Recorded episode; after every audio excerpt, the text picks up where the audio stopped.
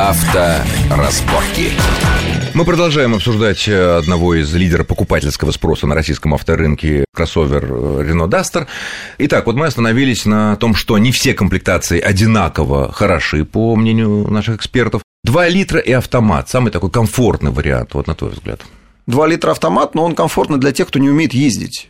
Это, автоматическую коробку придумали не для того, чтобы стало ездить комфортно, а для того, чтобы продавать машины тем, кто не умеет ездить. Это прежде всего женщины. Мне кажется, все-таки ее придумали в Америке для того, чтобы было комфортно. Нет, может быть, не столь драйвово, но комфортно. Нет, это для тех, кто не умеет ездить. Вот он не умеет, ему нужно, а он хочет ездить. А не умеет ездить там 60%, если не 70%. Ну, то есть подавляющее большинство. Вот и все, да. Так, ну и вот эта пара, 2 литра и автомат, как они? 2 литра и автомат – это хорошая пара, на самом деле, хотя мотор все равно перекручивается.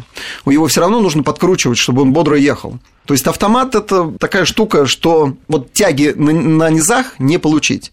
То есть проблема не в двигателе, потому что я понимаю, что нету бюджетных двигателей небольших размеров, которые бы прекрасно бы тянули на низах, как дизель. Таких в принципе нету. Почему нет? Нет, недорогие. Есть, нет. Ну, в любом случае, это кооперация двигателей, коробки передач. Может быть, обалденный двигатель и неудачная коробка. А такое бывает? По числам, да. Ну, такое бывает. Ну, яркий пример – альянс BMW и PSA, Peugeot, Citroen. Там, в общем-то, фактически единые двигатели используются. Дизели ты имеешь в виду? Нет, я говорю про бензиновые двигатели, которые устанавливаются на Mini и которые устанавливаются на ряд моделей Peugeot и Citroen. Так вот, на Mini с их автоматом совершенно по-другому машина едет при том же двигателе. На точно таком же там Citroen или Peugeot, соответственно, совершенно по-другому ведет себя, там более он тугодумный и так далее. То есть с другим автоматом.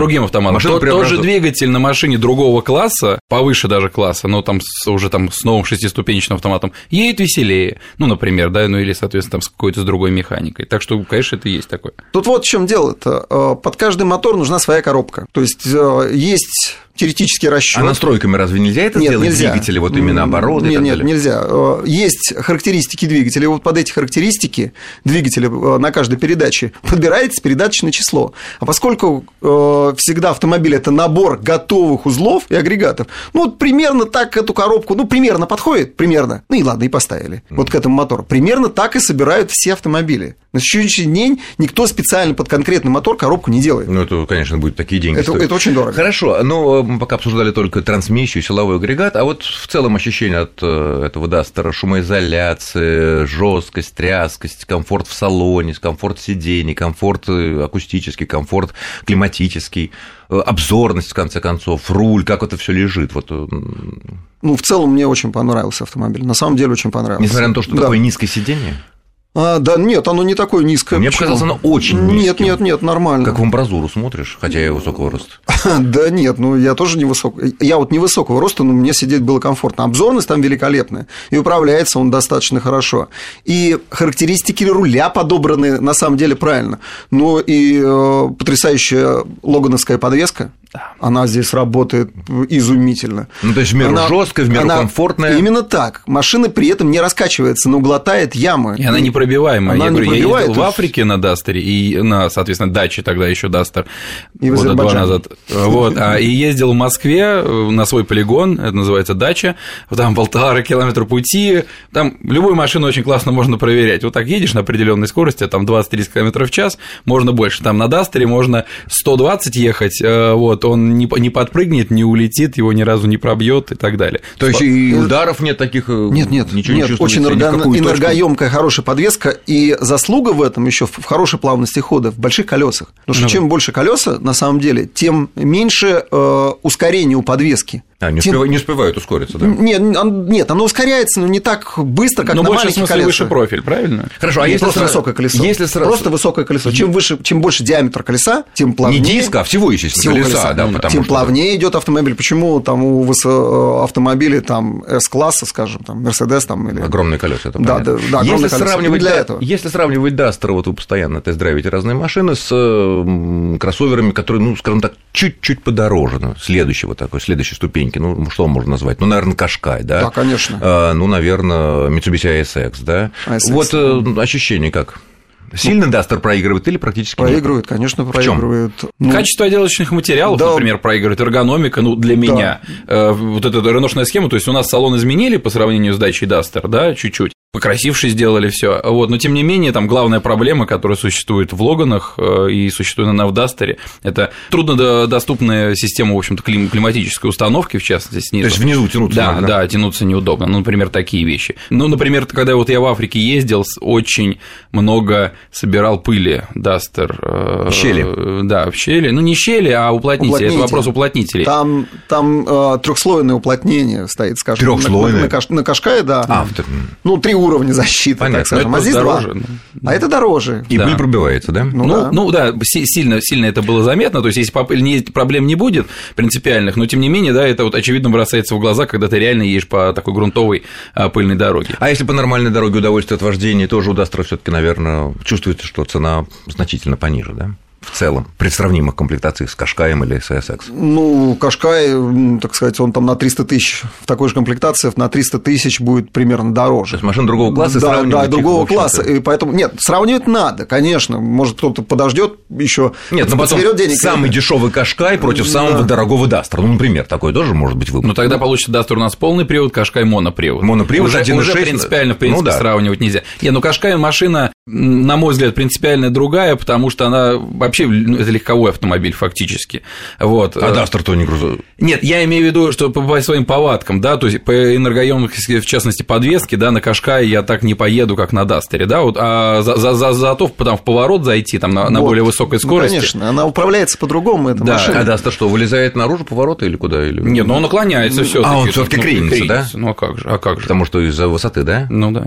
Хорошо, а что касается грузоподъёмности? Для нашей публики это важно, конечно, вот багажник. Вот, к сожалению, для нашей публики... И трансформация. Для нашей публики это совсем не важно, потому что они будут грузить столько, сколько есть. Вот, то, что она сядет на амортизаторы, ну, это во всем мире, на самом деле. Это понятно. Багажник, он удобный. Если загрузить с мотором 1.6, если Duster загрузить, то он никуда не поедет. Просто не поедет. Он реально будет тошнить, потому что, да, не хватит ему оборотов. Ну, нормально. Не хватит ему момента прежде всего на всем диапазоне. А чтобы он ехал, это нужно там 5,5 тысяч практически на максимуме мощности. А сиденья как раскладываются удобно? Получается так нормально, потому что иногда... Не очень. Ровного пола там не получается. Нет, не очень они раскладываются. Это опция, кстати.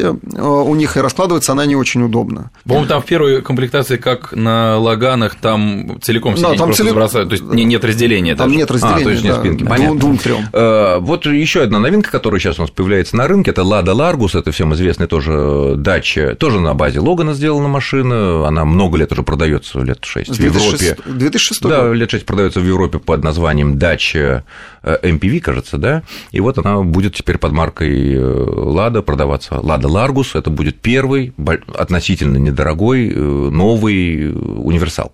Ну да. Универсал. Значит, ощущения какие-то. 2 числа как бы официально запустили продажи этого автомобиля. И, в частности, я был у первого дилера, кому предоставили эту машину. Ну, живую привезли, да. Да, я успел потрогать. В Строгино там есть замечательный такой дилер. Я посмотрел сборку, прокатился по двору на этой машине. Сборка на АвтоВАЗе.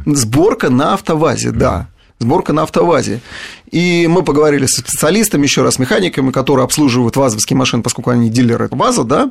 Они сказали, конечно, другой уровень. Уже другой уровень сборки. По сравнению? По сравнению с ладами. С ладами, с обычными. Да, ну, имеется в виду. Хорошо, а можно ли назвать вот эту машину вот как Логан Универсал? Или все-таки что-то другое? Логан Универсал. То есть тупо Логан Универсал. Никаких особых изменений по салону, по подвеске. Все остальное это нет, там есть, конечно. Там и дорожный просвет выше на 2 сантиметра. Нет, но он выше, чем у Dacia MPV, или он выше, чем у Логана? Нашего Логана. Он выше, чем у Логана. Чем у Логана, да. Но нет, имеется в виду, что если мы сравним с Dacia, да, которая существует, по-моему, там они принципиально ничего не меняют. То есть там такой же дорожный просвет. Нет, там есть, не там есть по мелочи, АвтоВАЗ с этим гордится, есть по мелочи, там есть защита поворотного кулака, там, где крутится диск, ну, чтобы грязь не попадала в подшипник, да, и не попадала на вот этот весь вращающийся узел. Но она и на Логане есть, наверное? Нет, на Логане нет такой, как... Хороший. Да, такой есть, как у нас, её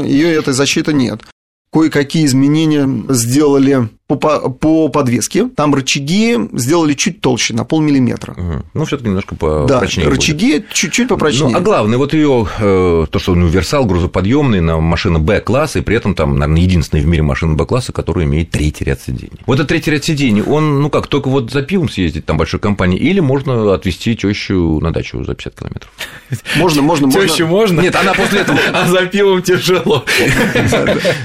Вот это третий ряд, или все-таки это профанация? Нет, это не профанация, это на самом деле очень полезная функция, потому что этот автомобиль, он находится в сегменте недорогих, просто дешевых автомобилей, там, где автомобиль единственный в семье. Естественно. Он туда. А семья большая. Поэтому он максимально универсален. Если нужно 7 мест, пожалуйста, вот вам 7 мест. И в пир, и в мир машина это предназначена. Но там потрясающий огромный объем внутри. Когда открываешь дверь, а двери сзади распашные, калитки. Ну, не открывается как... Нет, вот, ну, то есть, если нет третьего ряда, багажник просто гигантский. Просто гигантский. Рассады, картошки. Да, да не просто гигантский. Ты заходишь, я там ходил пешком. Вот не на коленках ползал, поэтому, а заходил, супер. Вот склонился. Ну и цены какие сейчас объявлены? Начинается с 350 тысяч. Ну, это, ну, 349, там, 99. То есть, это убийца четверки окончательно, да, естественно? Да, не, просто нет четверки. Ну, уже всё. Просто нет четверки. 350 тысяч. И максимальная комплектация, там у них там 3 комплектации, это стандарт, с автоматом, норма, наверное. И люкс.